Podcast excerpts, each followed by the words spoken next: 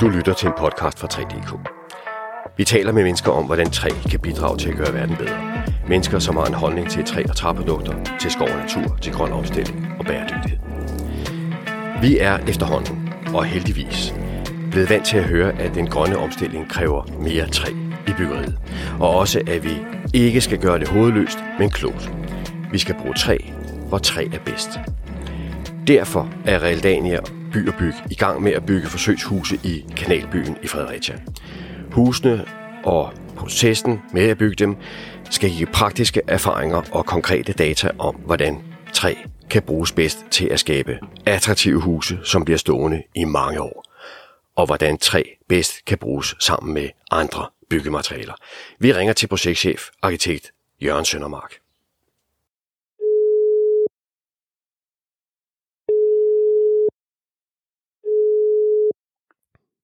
Det er Jørgen Søndermark. Dag Jørgen, det er Martin Eifeldt 3DK. Vil du ikke fortælle, hvem du er og hvorfor jeg har ringet til dig? Jo, jeg er projektchef i Realdania By Byg, som er Realdanias øh, byggeorganisation.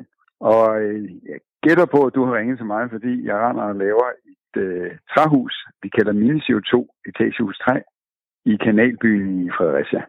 Ja, det er derfor, jeg har ringet til dig. Øh, og der er mange ting allerede, det du har sagt, jeg gerne vil spørge dig om. Øh, for det første, hvem er Real Dania By og Byg, og hvorfor laver I træhuse? Ja, som sagt er Realdania By og Byg et datterselskab til Realdania. Og Realdania er jo en øh, forening, en filantropisk forening, som arbejder på at, at løfte livskvaliteten for alle i det byggede miljø. Nu håber jeg, at jeg husker vores, øh, vores fundat, er det jo ikke, men vores øh, formålsparagraf øh, så godt som muligt. Og så har vi det her datterselskab, Realdania By og Byg. Vi har en række funktioner. Vi arbejder med at opbygge en samling af bygningsarv, dansk bygningsarv. Vi har en samling på godt og vel øh, 60 øh, meget blandede eksempler på øh, fin, det vi nogle gange kalder umistelig bygningsarv. Så arbejder vi på arealudviklingsprojekter.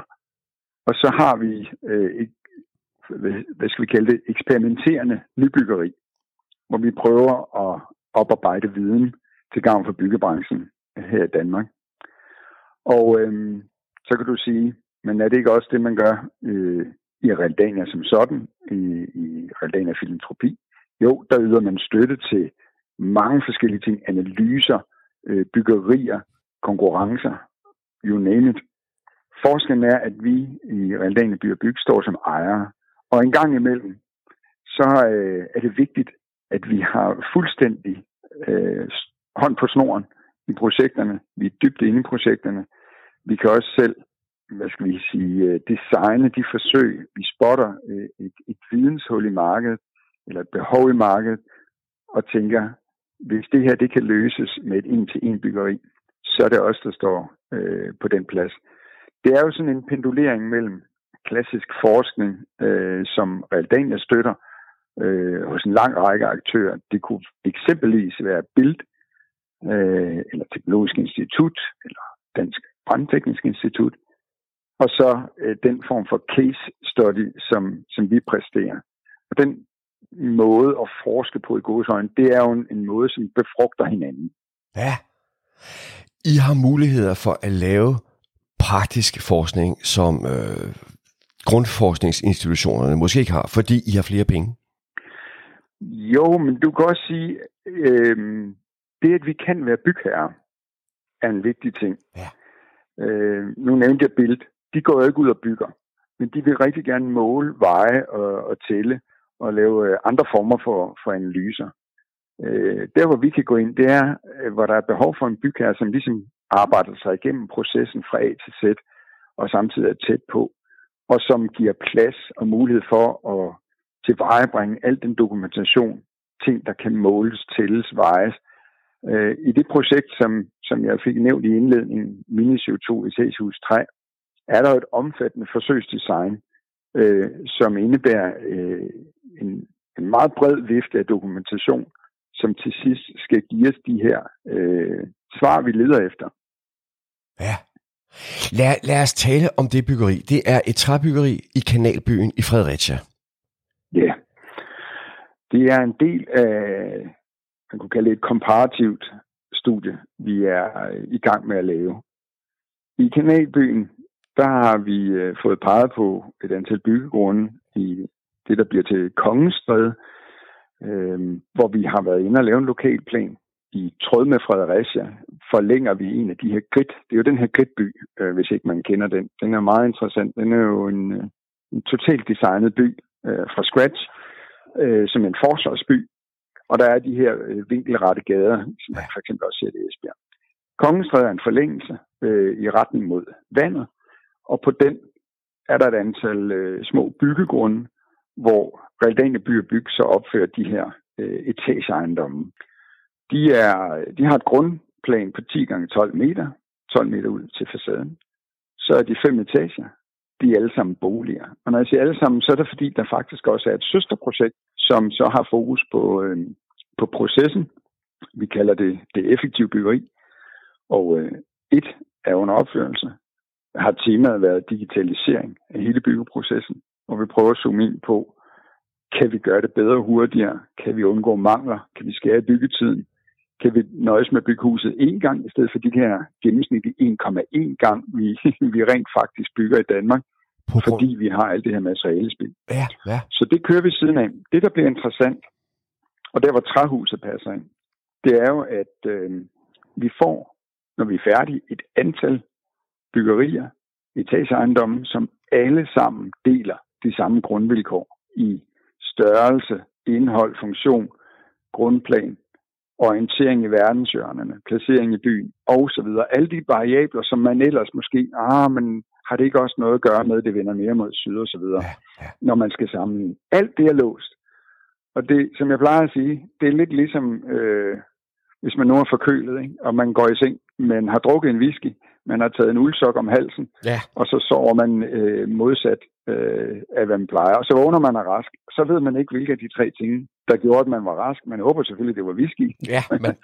men altså, man ved det ikke. Man har lovgivet. Og sådan er det med de her forsøgsdesign. Det handler om at, at lave øh, så komparative muligheder som muligt ved at låse en lang række parametre. Ja. I det felt indskriver det her mini CO2 etagehus træer sig. Vi er øh, længst med det, og så kommer der et projekt, som øh, hedder mini CO2 etagehus tegl, hvor vi så selvfølgelig bare skifter materiale inden for den her givende ramme, og så er det den øh, ting, der kører. Og der er vi øh, nu ved at få udarbejdet et sted mellem hovedprojekt og udførelsesprojekt. Vi kører en, en tidlig entreprenørinddragelse. Så det kommer sådan pø om pø. Men det var træhuset, du gerne vil høre om. Jeg jeg vil gerne høre om det hele. Jeg vil gerne høre om Tarhus, jeg vil gerne høre om sammenligningen med teglhuset, og jeg vil gerne høre om alle de digitale processer, som I er i gang med at undersøge her. Ja, og der kan man sige, øh, det er min kollega, som står for, for de, øh, de huse, som kører under overskriften det effektive byggeri. Så jeg er lidt med øh, på sidelinjen, men jeg kan se, at digitalisering, om det så er den, den har da i hvert fald slået vores byggetid øh, med, med, med et par måneder. Så øh, noget tyder på, at de gør nogle rigtige ting. Øh, det kommer vi jo til at grave os meget mere ned i og analysere på, hvad var så det, der, der gav en forskel her. Det, der bliver rigtig spændende, er jo, at de samtidig bygger med de gængse materialer. Altså, de har jo så netop ikke et materialefokus. Så det bliver enormt øh, frugtbart at sammenligne de her projekter på sigt, fordi man kan sige, hvad får vi ud af at have et super fokuseret øh, håndtering af materialer, valg af materialer, ja. øh, over for det andet, mens vi ligesom bare kører en byggetid, som det nu passer sig. Øh, så, så vi får sådan nogle måder at, at kunne være hinandens benchmark, om du vil. Ja. Øh, det bliver rigtig interessant. Det, der også bliver interessant, hvis man så zoomer ind på, på det, jeg så går og kalder materialehusene, tegl og træ, ja. det bliver jo at se, øh, hvad er nemt og være svært øh, i de respektive materialer. Hvor øh, får vi problemer? Hvor øh, kan vi sagtens løse det? Øh, og hvis man zoomer endnu nærmere ind på, på træhuset, så kan man jo om det sige, at der har vi blandt andet valgt et fokuspunkt, som hedder etagedækket. Og det skyldes dels, at øh, både pris, ressourcemæssigt, altså materialemæssigt og CO2-mæssigt, så er der bundet ret meget der. Det er helt op imod en tredjedel, øh, tror jeg faktisk, øh, at det er sådan cirka for, for det hele der. Og øh, i etagedækket, der mødes så også øh, flere af de udfordringer, som, som er interessante omkring træbyggeri, nemlig øh, at det er en etageadskillelse, det vil sige, at vi kigger meget på trinlyd, som notorisk har været en udfordring øh, i træbyggeri, simpelthen fordi det er lettere. Ja. Øhm, vi kigger også på, på brand, fordi der selvfølgelig er en, øh, en brandcelleadskillelse, det er en brandsektionsadskillelse. Ja. Øhm, og øhm, det er også her, vi allerede nu, inden huset er bygget færdigt, kan begynde at se nogle af de spændende resultater, øh, vi kan komme ud med. Jeg tror også, vi har forsøgt at kommunikere det øh, af de kanaler, vi nogle gange bruger. Vi har blandt andet en LinkedIn-profil, som hedder Udviklingsbyggerierne i Kanalby, ja. hvor vi løbende smækker ting op, øh, når vi har nogle små historier at fortælle. Jeg er nogle gange på pladsen og render rundt og, og laver en, en rystet, en rystet hjemmevideo, hvor jeg fortæller lidt om, hvor langt vi nu er. Ikke? Simpelthen, så man ligesom kan følge lidt med. Ja. Jeg har set en video med, med dig derude. Jeg har set ja. en video med dig, hvor du er meget begejstret over den præcision, man kan lave elementerne med, og dermed også udføre byggeriet med. Det er rigtigt. Det endte jo på den måde, at for at kunne gennemføre byggeriet, så landede vi på, at vi skulle køre selve råhuset øh, som flade elementer i, i, i præfabrikation. Ja. Der har jeg, jeg har et par gange været lidt ude med riven, fordi vi, vi har jo fortalt om det her projekt øh, også på et tidligt stadie, hvor vi blandt andet refererer til det her, at vi har fået bestilt øh, træelementerne hos en svejsisk producent. Ja. Og det faldt selvfølgelig øh, nogle af de danske øh, producenter for brystet, og kom hen efter foredraget og sagde, hvad, hvad skete der med det Schweiz? Hvorfor det? Ja. Og der er fortællingen sådan set, øh, punkt 1, min oplevelse er, at vi er et helt andet sted i Danmark i dag. Vi skal tænke på, at vi er tilbage i 21, hvor alt er lukket ned af corona. Alt foregår på Teams. Vi holder nogle møder, og jeg tror, vi alle sammen kan være enige om, at vi har alle sammen lært, at nogle møder er nemme på Teams, andre ja. møder skal bare foregå i, i real life, yeah. øh, hvor vi mødes fysisk. Og sådan noget, hvor du skal mærke hinanden på tænderne og, og, og prøve at breake noget, som er nyt, som vi gerne vil, der havde det været rart at sidde i rum sammen. Men vores oplevelse dengang, den var nu ret kontant, at øh, de forskellige træproducenter, øh, træelementproducenter, vi snakkede med øh, fra Danmark, de var meget på, jamen prøv at høre, vi har nogle hyldevarer, det er det, vi producerer, det er vi gode til, det har vi faktisk brugt rigtig lang tid på at udvikle, og det er det, du kan købe. Øh, vi har ikke plads til at åbne, eller lyst til at åbne op for maskinrummet, sådan I kommer ind og begynder at skrue helt ind i, hvordan skal de her ting bygges sammen. Og, og hvorfor nu det? Hvad var det, vi ville? Jo, men vi, vi øh, og vores rådgiver ikke mindst, jeg skylder også at sige, at vi, vi har jo et, et, et fremragende team på den her opgave, som består af Jaja, arkitekter, som er totalrådgiver, ja. sammen med ONV-arkitekter, og så har vi Mo nu Artelia på som, som ingeniør. Ja. Og så har vi en lokal entreprenør, øh, Egil Rasmussen, på, som, som bygger for os. Øh, og så har vi så svejsiske Blume Liman, som har leveret elementerne. Det, det, det er sådan teamet. Ja. Og det rådgiveren kom op med, det var blandt andet, altså det blev ret tidligt klart, at det var etagedækket, der, der skulle være i fokus, fordi det er her alt det svære var. Så det, det var vi friske, det tager vi først. så var ideen jo at sige, der findes jo for eksempel den der rå erstatning for beton til CLT. Så kører man en 200 mm CLT øh, dækplade ind. Og vi har jo også set eksempler på byggerier, hvor man så stadigvæk mangler lidt masse, så kører man noget øh, beton ind, ja. øh, som skal give noget, dels med skivevirkning, men rigtig meget øh, masse i forhold til lyd. Og den vej ville vi ikke, fordi vi synes, så ryger lidt af, af den her CO2-besparelse, som skulle ligge i, at vi skifter om til et konstruktivt system af biogene materialer. Det skulle være træbyggeri. Det skulle være træbyggeri. Ja. Så derfor så zoomede vi så ind på at sige, hvad, hvad, hvad kan vi gøre her? Jamen, øh, det var også relativt enkelt at, kon- at konstatere ud fra en konstruktionsmæssig øh, tilgang, at i et meget tykt CLT er der altså en del træ, der faktisk ikke rigtig laver noget. Ja. Det, jeg, havde, jeg fik på det tidspunkt, jeg fik det at vide af, af rådgiverne, hvor de sad og skitserede det op, det her billede af, af flykonstruktioner. Ikke? Altså, der er jo nogle fantastisk smukke flykonstruktioner, hvor man kan se, at der kun er metal lige præcis der, yes. hvor man øh, hvor computermodeller regner ud, at her løber kræfterne. Ikke? Ja. Og hvis man har det billede i, baggrunden, i baghovedet, så er det ikke svært at, at, at se for sig, at de 200 mm CLT-blade, de blev lige pludselig til 60 mm CLT-blade, fordi vi skulle have en skive. Men det, der så bar, det var så limtræsbjælker. Så lægger man limtræsbjælker ind de steder, hvor der så skal bæres. Ja. Og allerede der forsvinder der en masse træ. Ja. Og så har vi allerede gang i CLT og limtræ, men sørger mig, om vi ikke også øh, får gang i almindelig konstruktionstræ, fordi vi vil så også gerne have synligt træ. Og det er virkelig et kapitel for sig, fordi jeg har øh, som bygherre fra starten sagt, hvis vi skal arbejde med et bestemt materiale, så handler det om at, at bringe de iboende kvaliteter i det her materiale så meget frem vi overhovedet kan. Og hvad er det så for nogle kvaliteter? Det, og det kan så være forskelligt fra materiale til materiale. Ja. Men om træ må man sige, at en af træs store forcer, det er den der øh, meget, øh, hvad skal man sige, intuitive appel, der ligger til os mennesker. Jeg kender stort set ikke nogen, som, som ikke bliver begejstret over et stykke, et stykke træ i, i indretningen. Altså, man kan godt lide trægulv.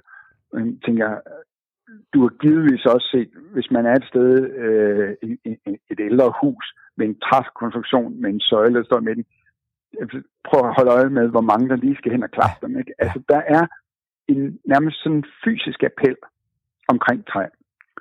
Og derfor så sagde jeg, hvis vi skal arbejde med at få det mest muligt ud af det her materiale, så skal vi jo også se på, hvad kan det, når det når frem til slutbrugeren. Ja. Fordi alle værdikæder ender jo med, at der skal være en aftager, som gerne vil det her. Ja. Hvis vi lige skal lave et lille sidespring, så oplever jeg jo tit i mange af de sammenhænge, jeg sidder, at, at når man har de her konferencer, eller arbejdsgrupper, eller brainstorms, og hvad ved jeg, om hvad skal der ske, hvordan får vi mere bæredygtig byggeri. Det nemme svar er altid, jamen politikerne, de skal lave nogle regler. Ja. Men jeg tror jo også meget på, at det, det kan man gøre til en vis, og ikke fordi jeg skal forklare det, de har haft rigtig mange øh, gode effekter, eksempelvis da man langsomt øh, ændrede varmerammen i bygningsreglementet. Det har haft stor effekt, ingen tvivl om det.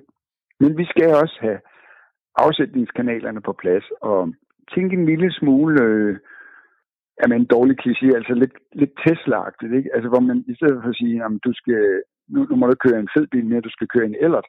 Sådan var det. Ja. Sæk og aske, og vi skal piske os ned ad ryggen. Ja. Men så kommer der en og siger, Nå, men hvad nu hvis, hvis alternativet var federe?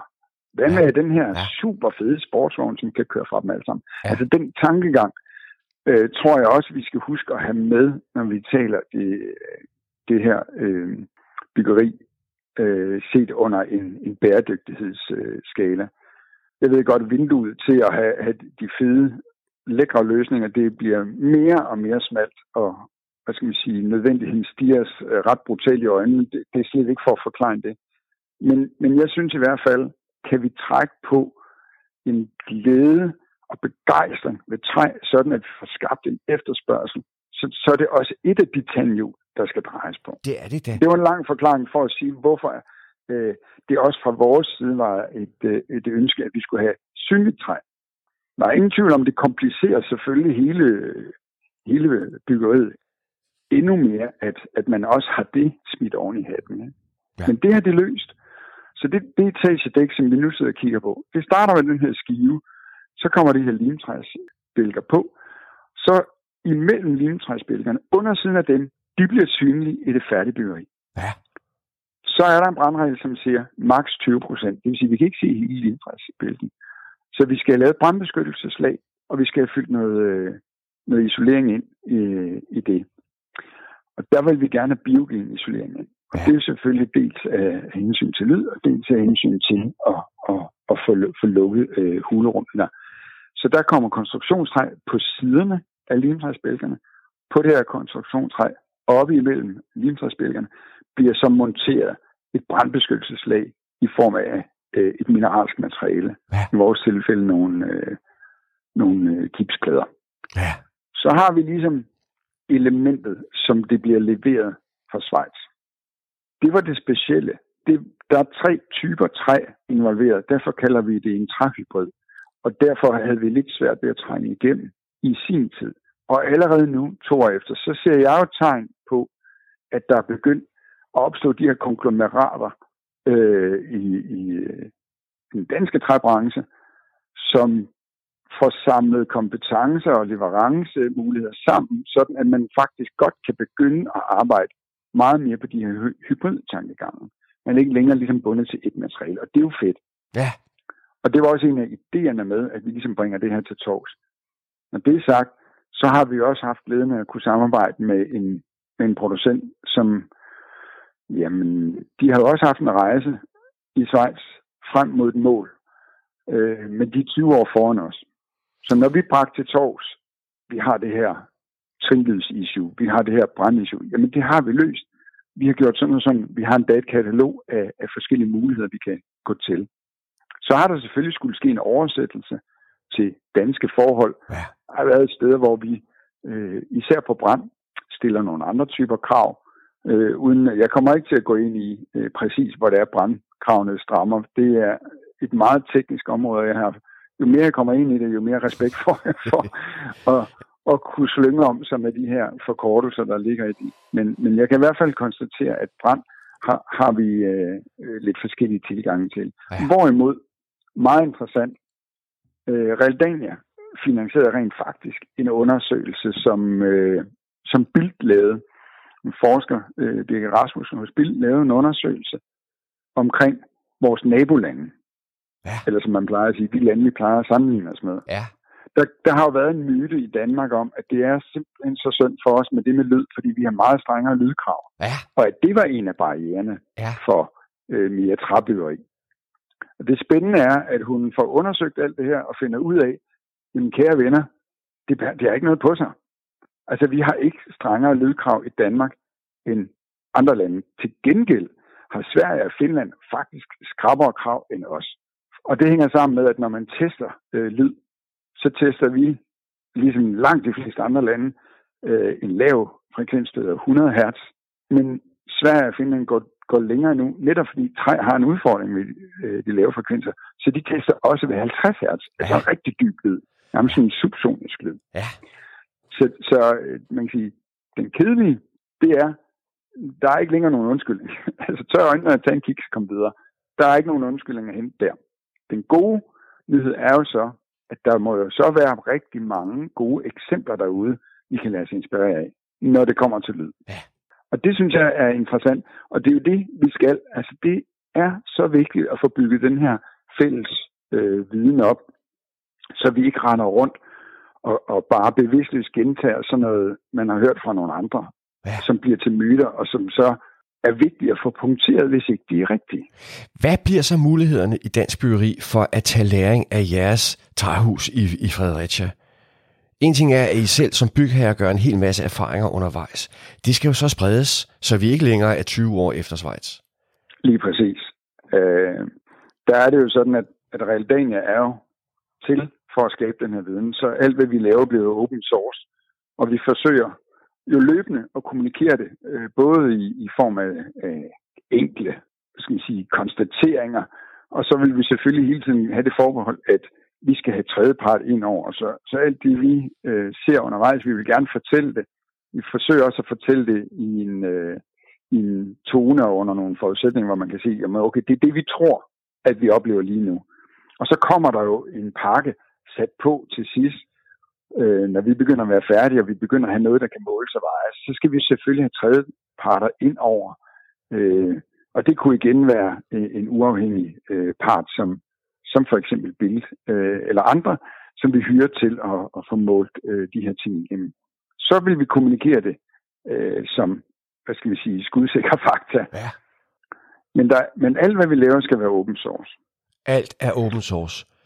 Øh, Ja. Og I er færdige til næste år? Eller hvornår? Ja, Med- med mit, øh, mit bedste bud, det er, at øh, vi bliver færdige øh, på den anden, lige på den anden side af jul. Øh, måske, måske lidt ind i de tidlige forår. Det, det vil jeg ikke lægge hovedet på blokken nu. Altså, som, som sagt, så, så kan man sige, tidsplanen, den ligger der selvfølgelig, men, øh, men vi er også meget optaget af, at øh, hvis der dukker noget op, hvor vi skal gøre det særligt godt, eller lige bruge lidt tid på at tænke os om, jamen så vil vi bruge det. Ja. Øh, vi har haft en, øh, en udfordring med noget måleudstyr, som, øh, som ikke har, har de har ikke, vores sensorer har ikke alle sammen givet lyd, som de skulle. Uh-oh. Og der har vi simpelthen valgt at sige, nu tager vi lige en pause, nu får vi gravet ind til dem, vi får fundet ud af, hvorfor, ja. hvorfor leverer de ikke uh, data. Ja. Fordi vi bygger ikke det hus for, at der kommer øh, 4-5 dejlige lejligheder i stedet for Fredericia. Det gør der også, men det bliver en del af måleprojektet. Ja.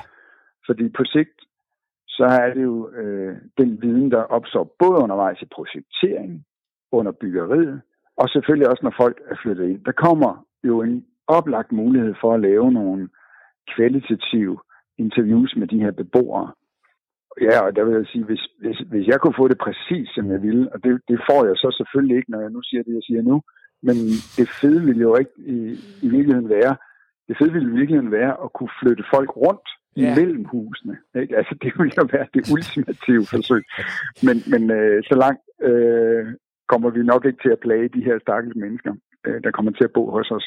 Men forstå mig ret, det vil jo være voldsomt interessant at se, hvad er det, man oplever her. Yes.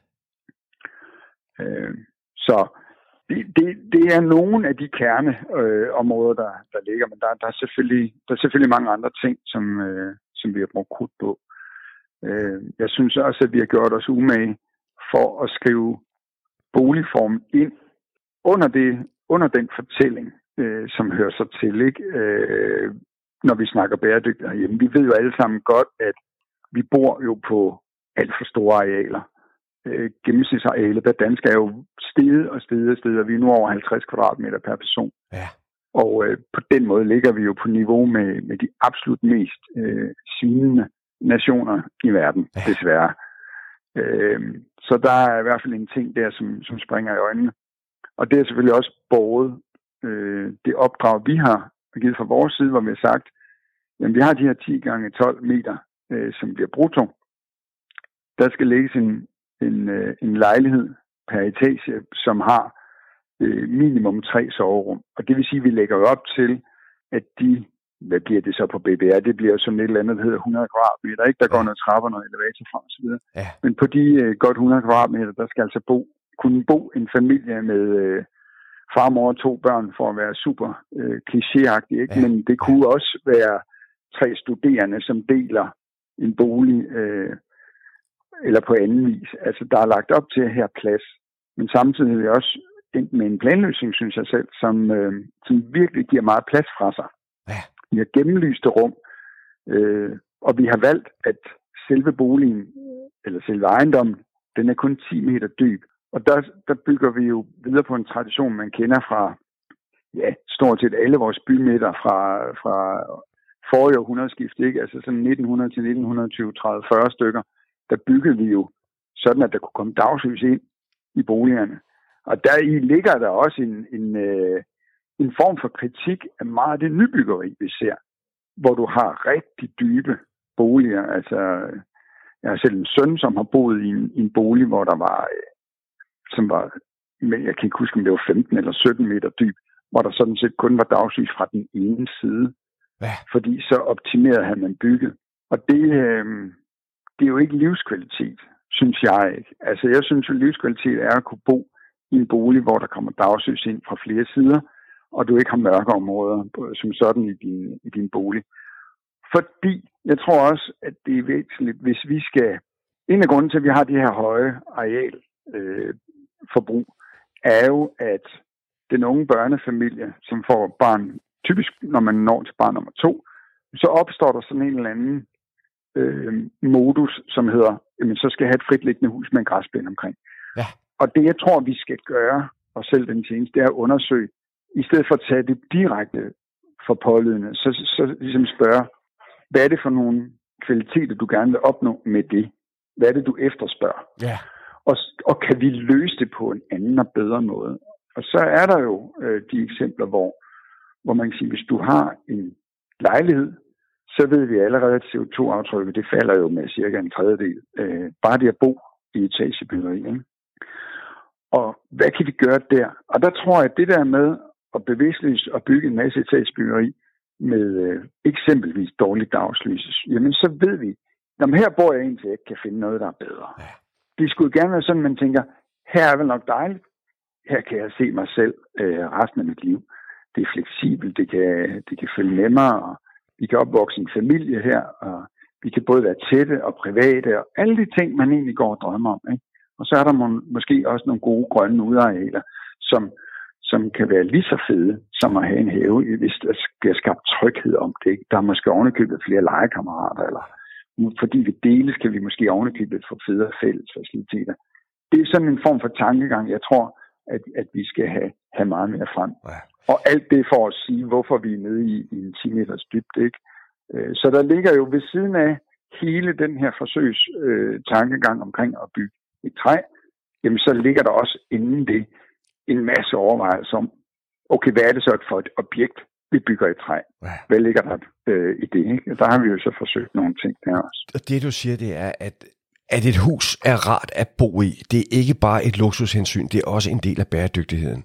Ja, så absolut. Ja. Og der er det også interessant, at vi i Realdania By og Byg har den her samling af, af fredede eller umistelige ejendomme. Fordi uanset om det er øh, vi er tilbage i 1500-tallet eller 1700-tallet, eller hvornår vi nu slår ned i vores øh, samling, eller 1940 for den sags skyld, så kan man jo se, hvad er det, der gør, at netop de huse har overlevet. Ja, ja. Og det er jo det, det er jo som regel, fordi nogen har haft et hjerte for de steder, de huse, de har været smukke, de har været dejlige at være i. Altså, når man ser ting, der bliver revet ned i dag, så er det jo fordi, der ikke er nogen, der ligesom har synes, at det var værd ja. at bruge den ekstra skilling på at reparere, ja. eller udbedre, eller forbedre. Og det er, det er jo en sørgelig tendens øh, især bæredygtighedsmæssigt, fordi der er ingen tvivl om, at hvis man skulle betale for CO2, så ville det aldrig kunne lade sig gøre. I dag betaler vi jo ikke for CO2. Vi, vi siger jo, jamen det her, jeg har også set den her debat, der har været med malere, der siger, her kan du købe et hus, det er lige til nedrivning, så kan du få et dejligt øh, typehus. Og der har jeg altså nogle gange tænkt på, jamen hvad nu hvis man forklarer de her mennesker, det du river ned, min fine ven, det, hvis du skulle bygge en tro kopi af det i ja. en til ja. så vil det koste dig, det er bare sådan et løs gæt, et sted mellem 7 og 8 og 9 millioner. Fordi der ligger så meget tid i det. Ja. Der ligger så meget håndværk. Ja. Altså, øh, bare glem, at materialerne kan du nærmest ikke købe mere. Du kan ikke, det træ kan du ikke købe. Det, altså, jeg kan ikke gå i byggemarkedet og få træ med, med årringen, der ligger så tæt, som det der hus fra 1920, du ja. har revet ned, øh, har fået. Du har ikke de øh, samlinger i tømmerværket, fordi der er sgu ingen, der har tid til det. Der er ingen, der vil betale for den tid, det tager at lave det i dag. Øh, det der smukt svungne gelænder op til første sag, det får du ikke i dag. Jo, du får det sprøjtet ud af en maskine, der, der står et sted i Østeuropa, men det bliver bare ikke det samme. Og så videre, så videre. Eksemplerne vil jo være uendelige. Og, og der er det bare det der pussy forhold, at man siger, nu river jeg et hus ned, det vil koste mig ja, 7-9 millioner at bygge det. Og så sætter jeg et typehus, ja. som koster 3 millioner. Ja. Lad os bare sige 3 millioner for at være frisk, ikke? måske mindre. I en kvalitet, som jeg vil våge påstå, det kan godt være, at der er nogen, der bliver sure, men det er ikke samme kvalitet. Det er jo klart, at når det er så billigt, så er det selvfølgelig, fordi der er sket en masse optimeringer. Og der er også sket nogle fravalg, og der er også gået på kompromis. Der er nogle, nogle overflader, nogle ting, som, som ikke har den holdbarhed. Og så har man valgt at sige, når vi nøjes med den her holdbarhed, det er det folk, de kender og vil betale, og så er det det, du får. Og det giver måske god mening, hvis det er en barmarksudstykning, at man ikke får bygget et hus, øh, som ligner et hus fra, nu siger jeg 1940, bare for at sige et eller andet. Ikke? Ja. Øh, fordi det er det, det øh, vi har, er landet i, i det her byggemarked, vi er i. Men jeg begriber ikke, at man at man, øh, at man river øh, huse ned. Der er ingen tvivl om, at det er en bæredygtighedsmæssig øh, fuldstændig forkert vej at gå. Vi mister alt den bundne CO2, der ligger i det, og propper meget ny CO2 ind øh, i de ressourcer, der, der skal bygge det nye hus. Ikke? Hvorimod, hvis man, hvis man renoverer, Altså, vi har jo prøvet at gå vores øh, restaureringssager igennem, og her skal man huske på, når der taler om restaurering, så, øh, så får den også nogle gange en hel del ekstra. Ja. Øh, og der kan vi jo se, at der er minimum, minimum øh, en tredjedel CO2 at spare ved at, at renovere. Og ofte vil der endda være meget mere at, at spare. Ikke? Fordi meget af det, man typisk vil lade stå, øh, uanset næsten hvor, hvor dybt man, man renoverer, er jo netop de tunge øh, CO2, øh, de CO2-tunge ting, som fundamenter, kældervægge, øh, de bærende vægge. Så, så kan man lege ret meget med overflader, ruminddeling og ting, sager. Men de der, der virkelig har trukket CO2 ud, og som vil trække CO2-forbrug, øh, når man bygger nyt, nemlig fundamenter, terrændæk og bærende vægge og den slags, jamen det er det, man sparer. Ikke? Og det var en lang tur ned ad den linje der. Det er egentlig ikke en pind med det, vi skal snakke om at gøre, men men det er bare noget, der, der brænder lidt, øh, ja, synes jeg. Ja, ja men jeg, jeg så synes, det er en, en god krølle på det hele. Du er i gang med at lave et helt nyt træhus i Fredericia, og så sidder du her og siger, at en del af bæredygtigheden er også at renovere gamle huse, og at sørge for at arbejde med, at der er rart at være inde i husene. Og der kan træ jo også noget særligt, og det er I også i gang med at måle på i byggeriet i Fredericia. Jamen det er vi, og det er selvfølgelig også for at sige, det er meget vigtigt for mig at understrege. Vi laver her et, et nybyggeri-eksperiment, øh, fordi vi er pragmatikere. Der er ingen tvivl om, at vi skal have slået bremserne voldsomt i forhold til det øh, nybyggeri, der kører. Måske noget af det, der kører som rå investeringsobjekt, hvor der måske ikke er en bestiller. Ja. Vi ved også godt, der er en, der er en stor megatrend i gang. Der er en vandring fra by til land, og fra de mindre byer til de større byer. Og, øh, og vi skal jo sikkert sammen finde en måde at justere det på plads på, øh, så vi kan, kan gøre det. Altså, der er jo mange issues, som på en eller anden måde skal, skal spille sammen, øh, for at, at balancen kan rykkes et nyt sted hen og være i balance. Og en af dem handler om areal. Ja. Altså noget, som, som jeg ikke kan se for mig, det er, at vi skal blive ved med at udstykke nye parcelhusgrunde. Altså der tror jeg simpelthen, at hvis vi skal overholde vores egne målsætninger om at overholde Paris-aftalen, så er det svært at se for sig, at man skal bryde grønt land op til byggeri af noget så indlysende CO2-tungt som et fritliggende enfamiliehus. Så man sige, der er et antal i, i Danmark i dag, dem tror jeg, vi skal nøjes med, og så skal vi sørge for, at etage boligerne, som vi laver inde i byen, at de rent faktisk har en kvalitet og en glæde og en følelse, som gør, at det er et fuldgyldigt alternativ til den boligdrøm, som vi godt ved, at rigtig mange har. Altså rigtig mange danskere svarer jo parcelhuse som deres ultimative boligdrøm. Og der må vi, der må vi simpelthen vise, at det kan også være anderledes. Og det, det kan et nybygget øh, etagebyggeri, som det vi laver, forhåbentlig øh, pege i retning af. Jeg siger ikke, at det bliver det ultimative svar, men jeg håber, at vi kan være med til. Det består af en lang række delløsninger, de her store øh, spørgsmål, de vilde problemer, vi, vi er i gang med at forsøge at løse. Ja. Øh, men det er vigtigt for mig at sige, det er ikke fordi, vi så siger, at vi skal have masser af nyt øh, nybyggeri. Men vi, vi vil rigtig gerne undersøge, hvis vi skal bygge, hvilke materialer er så de kloge, eller hvilke kombinationer af materialer er så de klogere ja. at bruge. Det er super. Her på falderæbet, er der noget, ja. du gerne vil sige til 3DK's lyttere? Jamen, jeg vil gerne sige, at øh, vi, skal, vi skal jo ikke give op. Vi kommer fra en position, hvor vi egentlig forbeholder os ret til at være neutral. Så kaster vi os ind i træbyggeri, der er vi begejstret for træ. Vi kaster os også ind i et teglbyggeri, der er vi begejstret for at se, hvad tegl har af muligheder for at reducere CO2. Og der vil jeg bare sige, at som det, som det ligger nu, så er der meget, der tyder på, at vi rent faktisk i teglbyggeriet også kan komme ned og røre. Vi har sat en grænse, det fik jeg ikke engang sagt, vi har sat en grænse, som hedder 5 kg CO2 for materialerne. Dertil skal så ligge drift. Ikke? Øh, det er jo så et tal, der varierer. Men 5 kg CO2, det er langt fra den ultimative målsætning. Men som sagt, vi ligger inden for Paris-aftalen, hvis vi skriver 2023, og vi rammer det. Men der kommer tegl også med omkring. Så vi skal jo hele tiden arbejde på at sige, hvordan kan det være?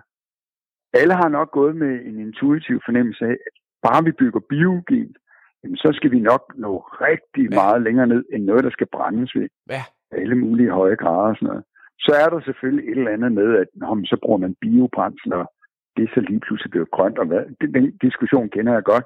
Men jeg synes, det peger på, at vi skal, hvis vi arbejder med træ, så skal man kigge dybt ned i, i de her processer. Hvad sker der, når man bygger?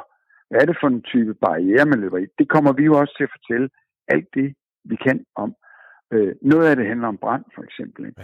Men noget handler også om, at der måske ikke lige er lavet en brandtest af de produkter, der skal spille sammen med træ. Vi havde for eksempel et eksempel, hvor, hvor vi står, øh, det, det skal også lige siges, jeg vil også meget gerne understrege, at det vi laver for os, vi bygger fem etager, vi bygger biogen konstruktion, men vi bygger også primært biogen isolering.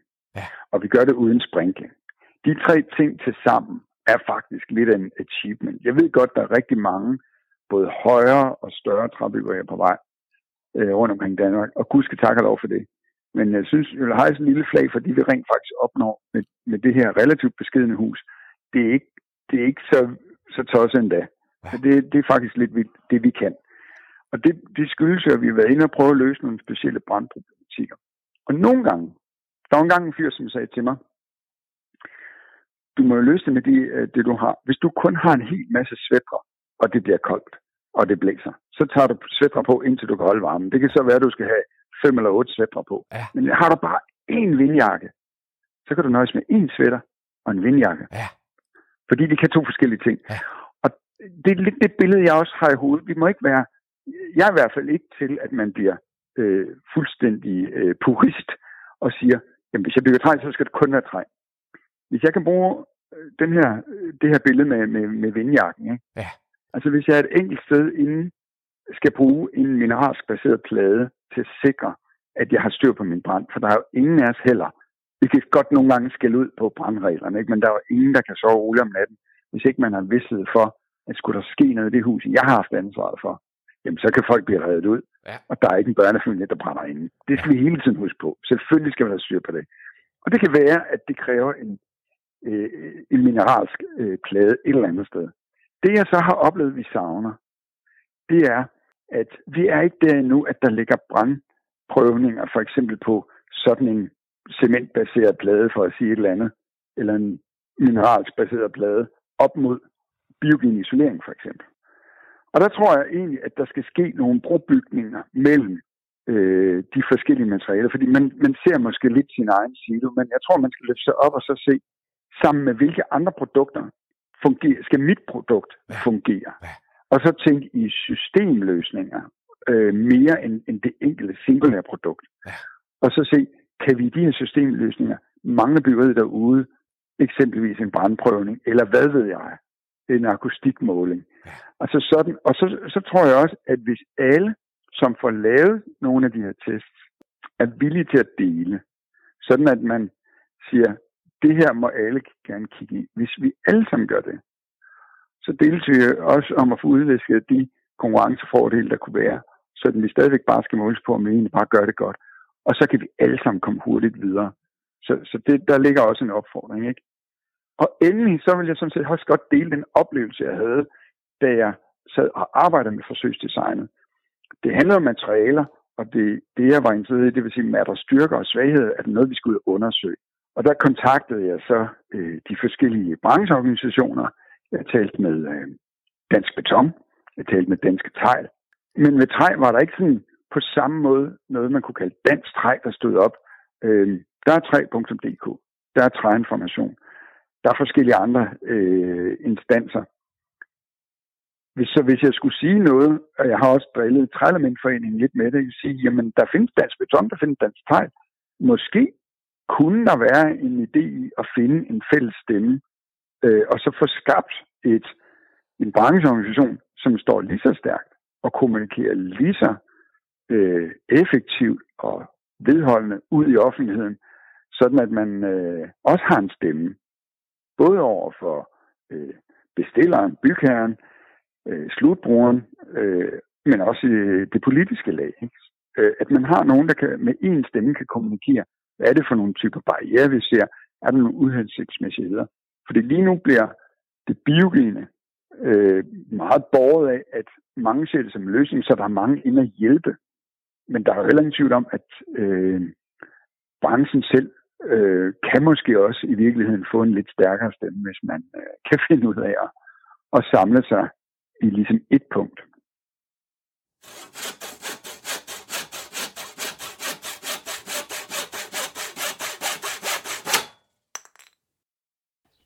Tak til Jørgen Søndermark, projektchef i Realdania By og Byg. Bæredygtigt byggeri er også at lave lækre huse. For så bliver de brugt, og så bliver de stående. Så den lækre følelse af træ kan også bidrage til den grønne omstilling. Forsøgshusene i Fredericia står færdige i 2024. Og allerede nu kan du følge byggeriet på LinkedIn, hvor siden hedder Udviklingsbyggerierne Mini CO2 Etagehusene. Der er videoer og tekst og hyppige opdateringer. Realdania praktiserer, hvad de selv prædiker. De deler deres viden og erfaringer fra dette byggeri, fordi videndeling er den hurtigste måde at komme videre på. For alle. Hvis du har idéer til emner, som vi bør tage op, eller mennesker, som vi bør tale med, så skriv endelig til info 3dk. Og 3 i den mailadresse, det er ikke tallet 3, men de fire bogstaver T-R-A-E. Skriv til os med idéer og kommentarer. Mange tak. Jeg hedder Martin Einfeldt. Lad 3 gøre verden bedre. thank you